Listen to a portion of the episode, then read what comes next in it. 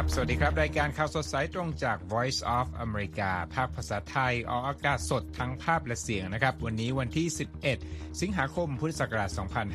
2566 ตามเวลาประเทศไทย มีผมรัตพลอ่อนสนิท และคุณทรงพจน์สุภาผล ร่วมกันดำเนินรายการวันนี้นะครับ หัวข้อข่าวที่น่าสนใจมีดังนี้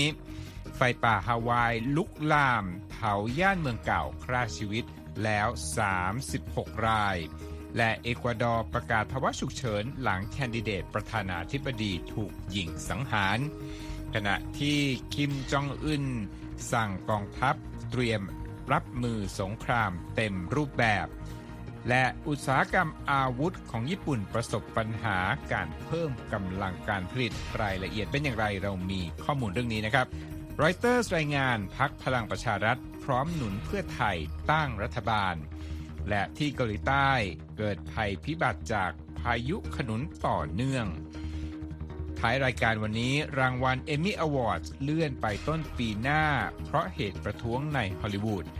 และมีรายงานเกี่ยวกับการวิจัยกาแฟไร้คาเฟอีนตามธรรมชาติ เชื่อว่ามีมูลค่าตลาดมหาศาล อย่าลืมติดตามครับ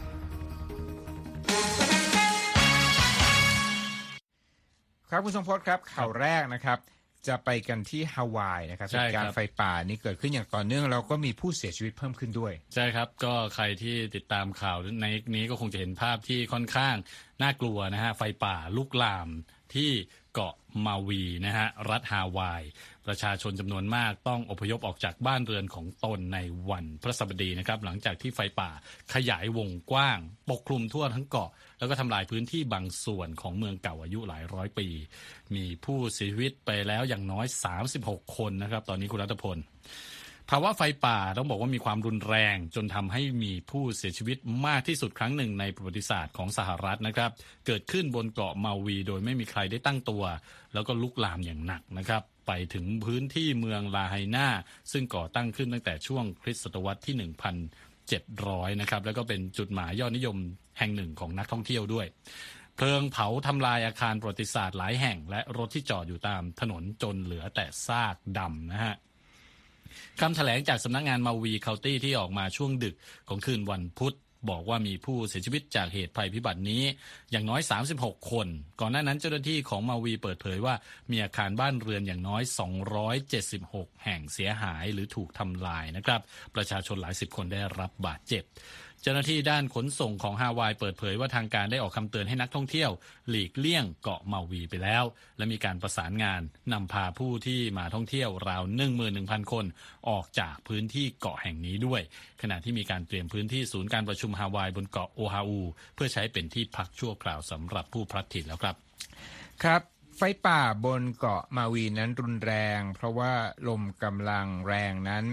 เกิดขึ้นจากพายุเฮอริเคนนะครับที่พัดเข้าฝั่งมาในช่วงครับต้น ก่อนที่ลมจะอ่อนกำลังลงบ้างจนทำให้ทางการนั้นอนุญาตให้เที่ยวบินกลับมาให้บริการได้บางส่วนในวันพุธคุณสมพศครับแต่สถานการณ์ก็ยังไม่ได้สงบลงโดยสิ้นเชิงนะครับ โดยภาพถ่ายทางอากาศแสดงให้เห็นถึงสภาพบ้านเรือนและร้านนับสิบแห่งใน เมืองลาไฮนาถูกเผาเป็นซากรวมทั้งเท่าฐานกองสูงพื้นที่ริมน้ำและภาพเรือที่ท่าเรือซึ่งไหม้จนเป็นตอตะโก ขณะที่ยังมีควันผวยพุ่งขึ้นมาจากซากต้นไม้ที่ถูกเผาจนเป็นฐานนะครับ เห็นภาพในข่าวของเราแล้วนี่ครับน่ากังวลอย่างยิ่งนะครับใช่ครับประธานาธิบดีโจไบเดนก็มีถ้อยแถลงต่อเรื่องนี้เช่นกันครับ Our prayers with the people of Hawaii, but not just our prayers. Every asset we have will be available to them, and we've seen they've seen their homes, their business destroyed, and some have lost loved ones. ครับผู้นำสหรัฐนั้นก็ได้ออกคำสั่งครับให้หน่วยงานที่เกี่ยวข้องนั้นระดมสัพพะกำลัง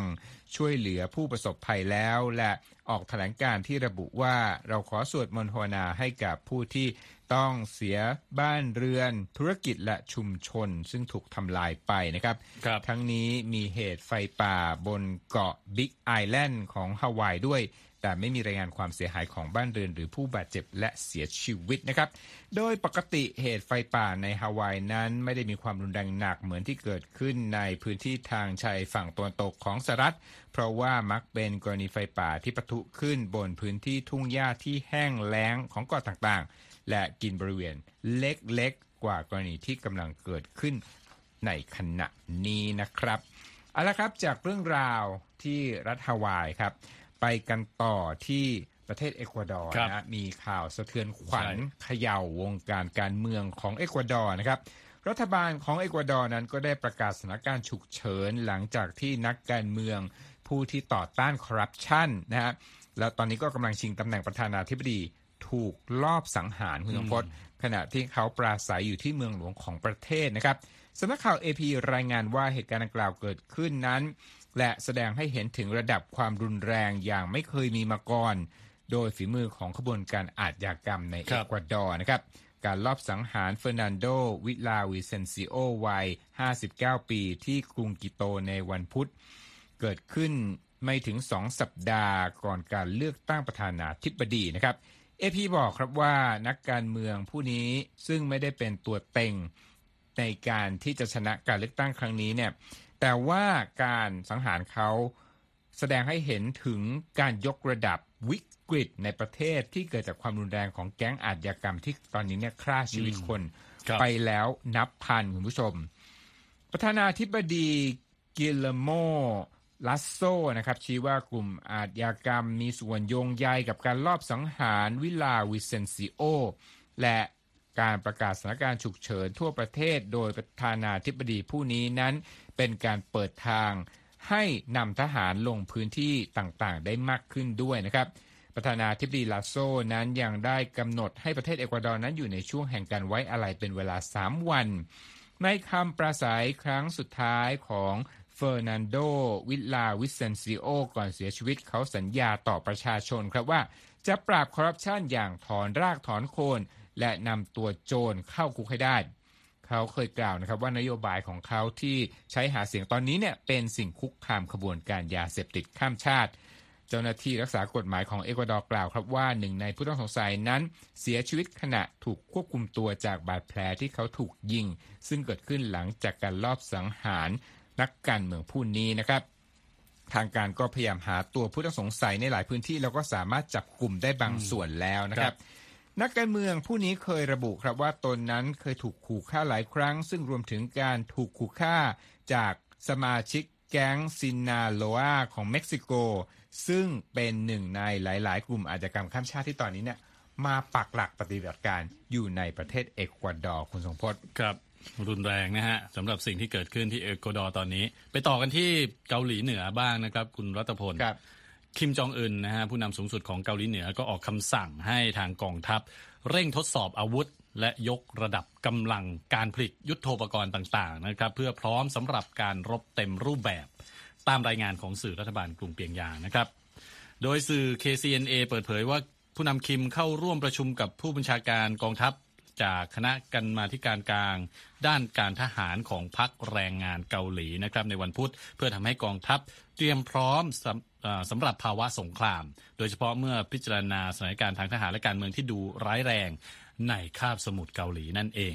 KNCA KCNA นะครับระบุด้วยว่าการประชุมดังกล่าวเป็นเหมือนการเตือนว่าเกาหลีเหนือกำลังวางแผนที่จะรุกโต้กลับทางทหารเพื่อป้องปรามอย่างเต็มที่ ต่อตัวการใหญ่นะฮะซึ่งเป็นคำกล่าวที่น่าจะอ้างถึงเกาหลีใต้และสหรัฐ ที่กำลังจะร่วมการซ้อมรบทางทหารครั้งใหญ่ ประจำปีนะฮะที่กรุงเปียงยางมองว่าเป็นการซ้อมใหญ่เพื่อทำสงคราม และมีกำหนดจะจัดขึ้นระหว่างวันที่ 21 ถึง 24 สิงหาคมนี้นะครับคุณรัตพลครับสื่อรัฐบาลเกาหลีเหนือรายงานว่าผู้นำคิมสั่งการให้มีการซ้อมรบอย่างจริงจังแข็งขัน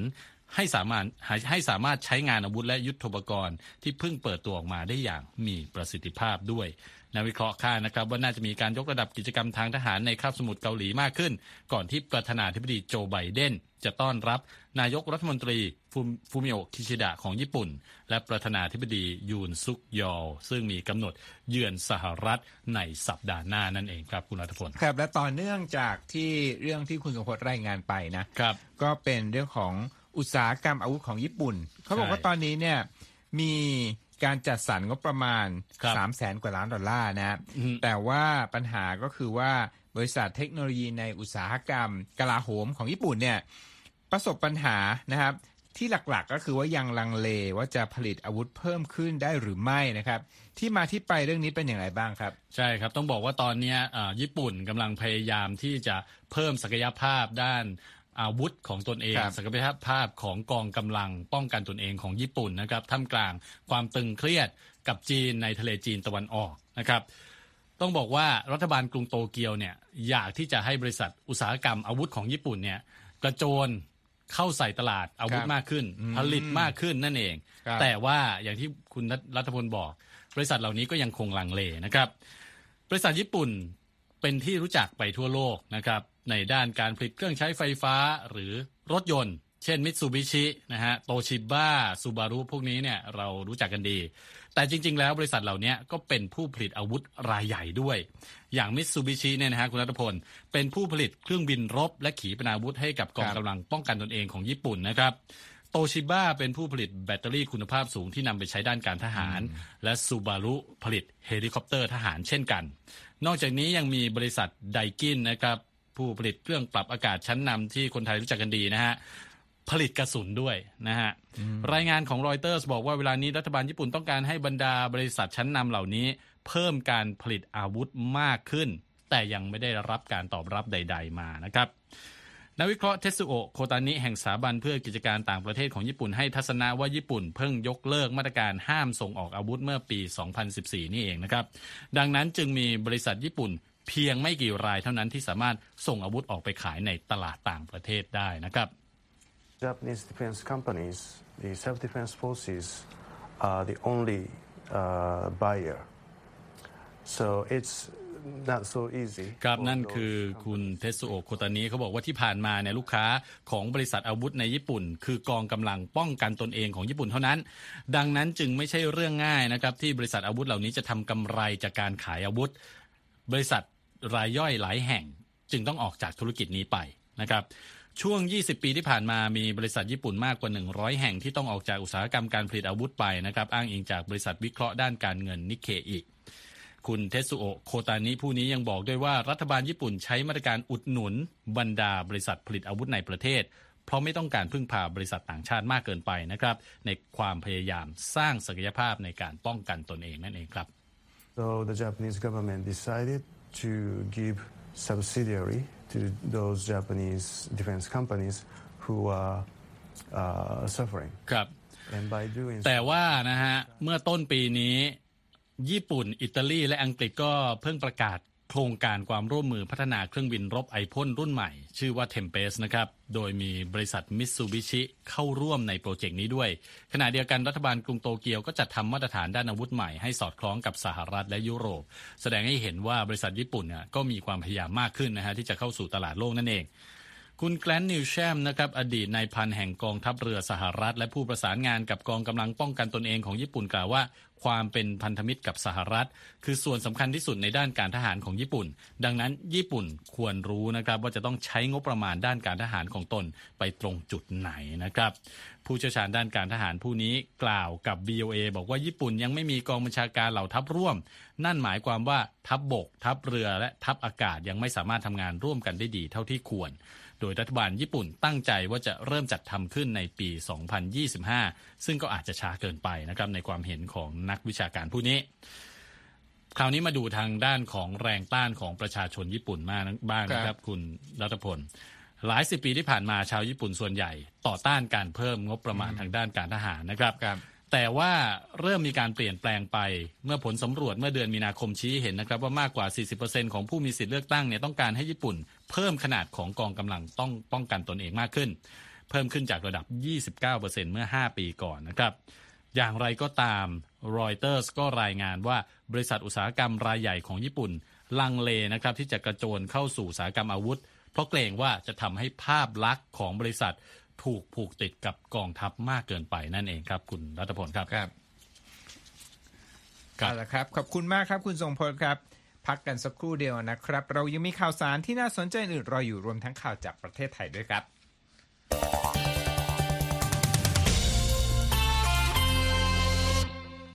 ครับคุณทรงพล รอยเตอร์สก็รายงานรัวๆเลยนะครับ ถึงใช่สถานการณ์การเมืองในประเทศไทยครับครับรอยเตอร์สบอกนะครับว่าหนึ่งวันหลังจากที่พักเพื่อไทยประกาศจับมือกับพักการเมืองอื่น เพื่อจัดตั้งรัฐบาลโดยปราศจากก้าวไกลที่ได้เสียงสนับสนุนเป็นอันดับหนึ่งในการเลือกตั้งล่าสุด ทางพักพลังประชารัฐ ซึ่งก็มีการคาดการณ์ก่อนหน้านี้ว่าจะพลิกมาเป็นฝ่ายค้านยืนยันสนับสนุน ความเคลื่อนไหวการเมืองล่าสุดนี้แล้วนะครับ รอยเตอร์โค้ดนักการเมืองของพลังประชารัฐนะครับ คุณครับไผ่ลิก บอกว่าสสถักทางพักซึ่งเป็นประพักที่มีพลเอกประวิตยวงษ์สุวรรณเป็นหัวหน้าในยยืนยันในวันพฤหัสบดี ว่าสส40 คนของพรรคนั้นตกลงที่จะลงเสียงสนับสนุน ให้เพื่อไทยแล้วนะครับครับรอยเตอร์ติดต่อไปยังพลเอกประวิตยเพื่อขอความเห็นเกี่ยวกับเรื่องนี้ แต่ไม่ได้รับการตอบกลับเมื่อออกข่าวดังกล่าวนะครับ คุณไผ่บอกครับว่าพักเพื่อไทยยังไม่ได้ทับทามพลังประชารัฐแต่ยืนยันว่าประเด็นเรื่องการร่วมจัดตั้งรัฐบาลนั้น ไม่ใช่เรื่องใหญ่ และสิ่งสำคัญในสายตาของเขาก็คือการทำให้บ้านเมืองนั้นเดินหน้าไปก่อนนะครับ ใกล้กับบ้านเรานะครับ เรื่องราวเกี่ยวกับผู้อพยพโรฮิงญาโรฮิงญาใช่ครับ เรือบรรทุกผู้อพยพชาวมุสลิมโรฮิงญาจากเมียนมานะครับล่มในอ่าวเบงกอลนะครับทำให้มีผู้เสียชีวิตอย่างน้อย 17 ราย แล้วก็สูญหายไป 30 รายด้วยกันนะครับสำนักข่าว AP รายงานข้อมูลที่อ้างมาจากเบียลาเลขาธิการมูลนิธิชเวยาวเมตตานะครับ ที่บอกว่ามีคนอยู่ราว 55 คนบนเรือลำที่ล่มไป ขณะล่องออกจากเมืองบูดีดาว รัฐยะไข่ทางตะวันตกของเมียนมาเมื่อสุดสัปดาห์ที่ผ่านมานี่เองนะครับ โดยเรือลำที่ว่านี้มีจุดหมายปลายทางก็คือประเทศมาเลเซีย แต่ไม่มีข้อมูลชัดเจนของเวลาและสาเหตุของการล่มครั้งนี้ เบียลาเปิดเผยนะครับว่าเจ้าหน้าที่พบศพผู้เสียชีวิต 17 คน ที่ริมฝั่งแม่น้ำสิตเวในรัฐยะไข่ในช่วงระหว่างวันจันทร์และวันพุธ10 คนเป็นผู้หญิงนะครับ และมีผู้รอดชีวิตจากอุบัติเหตุครั้งนี้ 8 ราย แต่ถูกเจ้าหน้าที่ฝ่ายความมั่นคงของเมียนมานำตัวออกไปจากพื้นที่แล้ว ชาวโรฮิงญาเป็นชนกลุ่มน้อยที่นับถือศาสนาอิสลามในเมียนมานะครับตกเป็นเหยื่อของการถูกเลือกปฏิบัติและความรุนแรงมาอย่างยาวนาน เมื่อปี 2017 ครับ ปฏิบัติการทางทหารของกองทัพเมียนมาเพื่อตอบโต้ กลุ่มก่อความไม่สงบก็ส่งผลให้ชาวโรฮิงญาเนี่ยต้องอพยพไปยังบังกลาเทศมากกว่า 7 0 0 0 0คนด้วยกันนะครับคุณรัฐพล ครับเอาละครับมาที่เรื่องราวพายุนะครัฮะบที่ซัดกระหน่ำเกาหลีใต้นะครับ ทางการกรุงโซลนะครับ ก็ได้รายงานผู้เสียชีวิตอย่างน้อยหนึ่งรายในวันพฤหัสบดีนะครับ ขณะที่ทางการก็สั่งอพยพประชาชนกว่า 15,000 คนคุณสมพศพร้อมทั้งสั่งปิดโรงเรียนหลายแห่ง หลายในหลายพื้นที่ที่ประสบปัญหาน้ำท่วมหนักนะครับ เพราะฤทธิ์ของพายุโซนร้อนขนุนที่เพิ่งลดความแรงจากระดับของพายุไต้ฝุ่นไปนะครับ หลังจากที่ถล่มพื้นที่ภาคใต้ของญี่ปุ่นไปเมื่อสัปดาห์ที่แล้วนะครับ พายุโซนร้อนขนุนขึ้นฝั่งภาคตะวันออกเฉียงใต้ของเกาหลีใต้ในวันพฤหัสบดีและทำให้เกิดน้ำท่วมสูงกว่า 1 ฟุตในบางจุดนะครับ กระทรวงกิจการภายในของเกาหลีใต้เปิดเผยว่ามีการยกเลิกเที่ยวบินกว่า 400 เที่ยว และตารางรถไฟประมาณ 450เส้นทางนะครับรวมทั้งได้สั่งปิดถนนหลายร้อยสายและสวนสาธารณะต่างๆ เพราะว่าเกิดพายุลูกนี้นะครับพยากรณ์อากาศคาดว่าพายุขนุนจะเคลื่อนเข้าเกาหลีเหนือด้วยนะ จะเกิดขึ้นในเช้าวันศุกร์ แต่ว่าประชาชนในพื้นที่กรุงโซลและปริมณฑลนั้นยังคงได้รับผลกระทบจากพายุลูกนี้ต่อเนื่องไปจนถึงช่วงบ่ายของวันศุกร์นะครับ น่าสังเกตนะครับเมื่อเดือนที่แล้วนี้เกาหลีใต้ก็เพิ่งถูกกระหน่ำโดยมรสุมที่รุนแรง แล้วครั้งนั้นก็ทำให้มีประชาชนกว่า 40 คนเสียชีวิตไปด้วยครับ ครับ ครับ ตอนนี้มาดูความเคลื่อนไหวของตลาดหุ้นที่นครนิวยอร์กกันบ้างคุณสมพศ ขึ้นแต่ขึ้นไม่มากนะครับดัชนีดาวโจนส์นั้นปิดบวก 0.15%นะครับ มาอยู่ที่ 35,176.15 S&P บวก 0.03%ถ้าไม่เปลี่ยนเลยนะครับ อยู่ที่ 4,468.83 NASDAQ บวก 0.12 จุด มาอยู่ที่ 13,737.99 นะครับ คุณผู้ฟังกำลังอยู่ในรายการข่าวสดสายตรงจาก Voice of America ภาคภาษาไทยนะครับ ท่านสามารถติดตามเราได้ตามช่องทางต่างๆนะครับครับทั้ง Facebook YouTube Instagram Twitter และ Spotify ครับ Voice of America, Washington. คุณทรงพจน์ไปกันที่วงการบันเทิงกันบ้างไหมครับ มีใช่การครับสไตรค์ผลักงานประท้วงกันที่ฮอลลีวูดแล้วผลกระทบเป็นอย่างไรบ้าง จะบอกว่าพอจะมาข่าวเบาๆ ก็เจอเรื่องหนักๆ อยู่ในข่าวอะเราบันทิเราเก็บกเรื่องเบาๆไว้เรื่องสุดท้ายเรื่องสุดท้ายจริงๆโอเค คืออันนี้เป็นผลสืบเนื่องมาจากเหตุประท้วงประท้วงหยุดงานนะครับของสมาชิกสหภาพแรงงานผู้เขียนบทและสหภาพตัวแทนนักแสดงฮอลลีวูดเนี่ยดำเนินมา 4 สัปดาห์แล้วนะครับ ก็กดดันให้เกิดผลกระทบมากมาย รวมทั้งการประกาศรางวัล Emmy Awards นะฮะ ก็ได้ตัดสินใจเลื่อนการจัดงานจากกำหนดเดิมวันที่ 18 กันยายน คือเดือนหน้าเนี่ย เลื่อนไปเป็นต้นปีหน้าเลยนะครับคุณรัตพล เป็นการตัดสินใจร่วมกันของสถาบันโทรทัศน์ และสถานีโทรทัศน์ Fox นะครับ ซึ่งเป็นผู้อยู่เบื้องหลังการจัดงานนี้ ต้องบอกว่าเป็นครั้งแรกในรอบ 63 ปีนะครับที่ฝ่ายนักเขียนและฝ่ายนักแสดงเนี่ยพร้อมใจกันหยุดงานประท้วง เพื่อเรียกร้องให้มีการปรับค่าแรงนะฮะซึ่งก็ส่งผลให้แผนการถ่ายทำรายการโทรทัศน์ ที่ต้องทั้งใช้ใช้ทั้งบทแล้วแล้วก็ภาพยนตร์ต่างๆเนี่ยรวมทั้งธุรกิจทั้งหลายที่เกี่ยวข้องอุตสาหกรรมบันเทิงนะฮะต้องหยุดชะงักไป แล้วก็ต้องเลื่อนไปด้วย รวมทั้งการประกาศผลรางวัลดังกล่าวนะครับ โดยตารางใหม่ นะฮะงานประกาศรางวัลเอมมี่เนี่ยจะมีถ่ายทอดสดจากโรงละครพีคอกในนครลอสแองเจลิสผ่านสถานีโทรทัศน์ Fox ในวันที่ 15 มกราคมของปีหน้านะครับสำหรับผลงานที่ได้รับการเสนอชื่อเข้าชิงมากที่สุดใน Emmy Awards ปีนี้ก็คือ Succession นะครับ ซีรีส์ว่าด้วยการเชื่อเฉือนช่วงชิงทรัพย์สมบัติของสมาชิกในตระกูลสื่อ ที่ผลิตโดย HBO ตามมาด้วย The Last of Us นะครับ ซีรีส์ที่ดัดแปลงมาจากวิดีโอเกม จากฝั่ง HBO เช่นกันครับ คุณรัฐพล ครับเอาล่ะแหมเมืองไทยตอนนี้คนชอบพูดถึงเครื่องดื่มนะอืม mint choc มั่งประชาช็อกมั่งนะครับ ผมก็เอาข่าวเครื่องดื่มเนี่ยมาปิดท้ายรายการวันนี้ เป็นข่าวเข้มแต่ตาไม่ค้างนะเพราะว่าที่บราซิลไม่ช็อกใช่ไหมไม่ไม่ช็อกช็อกไม่ช็อกไม่ค้างไม่ช็อกนะ คือทางบราซิลอะเขาพยายามที่จะคิดคนว่ากาแฟสามารถถูกปลูกขึ้นโดยธรรมชาติ โดยไม่มีสารคาเฟอีนในตัวมันได้หรือไม่นะ แทนที่จะปกติแล้วเนี่ยต้องมาสกัดสารนี้ออกก่อนที่จะมาชงให้เราดื่มสำหรับคนที่ไม่ชอบทานกาแฟแล้วจะนอนไม่หลับนะอืมรายงานเรื่องนี้มาจากรอยเตอร์นะครับ และคุณคมสันศรีธนวิบุญชัยจะทำหน้าที่ถ่ายทอดเสนอครับ สถาบันวิจัยกาแฟแห่งหนึ่งในประเทศบราซิลได้เริ่มกระบวนการสำคัญของโครงการ ที่มีระยะเวลาดำเนินการ 2 ทศวรรษ ในการพัฒนากาแฟสายพันธุ์อาราบิก้า ที่ไม่มีคาเฟอีนตามธรรมชาติ ซึ่งนักวิจัยเชื่อว่าการพัฒนาดังกล่าวอาจมีศักยภาพทางธุรกิจที่โดดเด่นอย่างมาก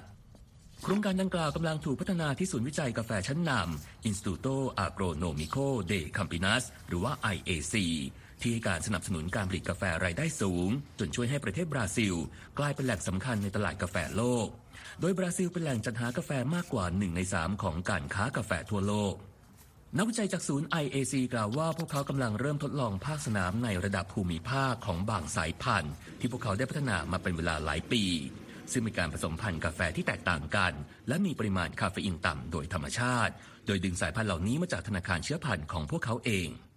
หากการพัฒนานี้ประสบความสำเร็จ สายพันธุ์กาแฟที่พอได้อาจจะสามารถเจาะตลาดผู้บริโภคเฉพาะกลุ่มในภูมิภาคที่มีการบริโภคมหาศาล อย่างเช่นยุโรปและสหรัฐ ที่ลูกค้าต้องการกาแฟไร้คาเฟอีนที่มาจากธรรมชาติ แทนที่กาแฟไร้คาเฟอีนจากหลายแบรนด์ชั้นนำในท้องตลาด ที่ต้องผ่านกระบวนการทางเคมี หรือกระบวนการทางอุตสาหกรรมเพื่อลดสารคาเฟอีน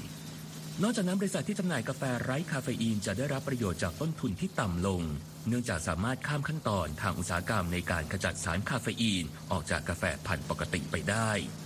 ฮูลิโอเซซามิสโตรนักวิจัยที่ดูแลโครงการของศูนย์ IAC กล่าวว่า ผลลัพธ์ที่เราได้จนถึงตอนนี้มีแนวโน้มที่ดี เรารู้สึกตื่นเต้นกับสิ่งที่เกิดขึ้นในเวลานี้กาแฟบางสายพันธุ์ที่พัฒนาขึ้นภายในศูนย์ ได้ถูกนำไปปลูกตามภูมิภาคต่างๆ ของบราซิลแล้ว โดยต้นกาแฟมักใช้เวลาราว 2-3 ปี จึงจะออกผลผลิตเป็นครั้งแรก ดังนั้นจึงยังมีเวลาอีกหลายปี ที่นักวิจัยสามารถเก็บเกี่ยวผลผลิต และทดสอบพวกมัน ทั้งนี้ข้อมูลจากสมาคมกาแฟแห่งชาติสหรัฐ หรือว่า NCA ระบุว่าการบริโภคกาแฟปราศจากคาเฟอีนนั้น มีสัดส่วนอยู่ที่ประมาณ 10%ของตลาดในสหรัฐอเมริกาแม้หลายคนจะดื่มกาแฟเพื่อที่จะได้รับสารคาเฟอีนที่จะไปกระตุ้นให้ร่างกายเกิดความตื่นตัว แต่มีคนจำนวนไม่น้อยที่ไม่สามารถรับมือกับฤทธิ์กระตุ้นดังกล่าว และเลือกที่จะบริโภคกาแฟที่ปราศจากสารคาเฟอีนในช่วงสายของวัน เพื่อให้ค่ำคืนนั้น สามารถนอนหลับพักผ่อนได้อย่างไร้กังวล ผมคมสารสีธนวิบุญชัย VOA รายงาน ขอบคุณมากครับ คุณคมสันครับ และที่จบไปก็เป็นรายการข่าวสดสายตรงจาก Voice of America ภาคภาษาไทยวันนี้นะครับ ผมและคุณสมพศต้องลาไปก่อน สวัสดีครับ สวัสดีครับ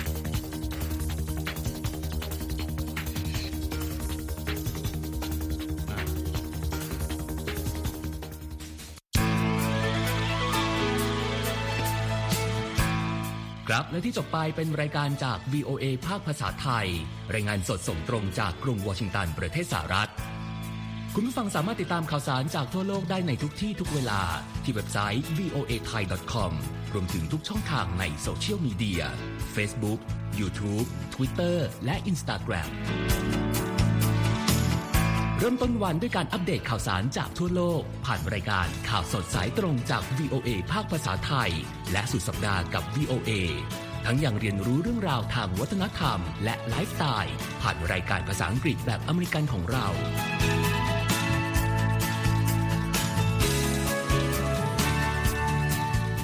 ติดตามความเคลื่อนไหวในประเทศสหรัฐ การเมืองอเมริกัน พร้อมเข้าใจที่มาที่ไปของเหตุการณ์สำคัญ รวมถึงข่าวต่างประเทศ จากแหล่งข่าวที่เชื่อถือได้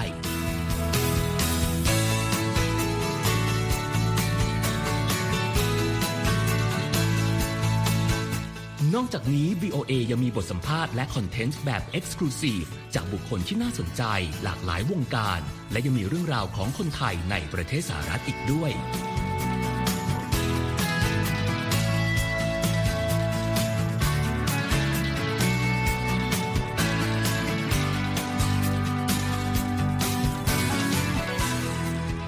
คุณนะครับที่ให้ VOA ไทยเป็นส่วนหนึ่งในการติดตามข่าวสารสาระและเกร็ดความรู้ของคุณ จากรายการต่างๆ ที่เรามุ่งมั่นนำเสนอ เพื่อความเที่ยงตรง ทันเหตุการณ์ และมีประโยชน์ในทุกๆวัน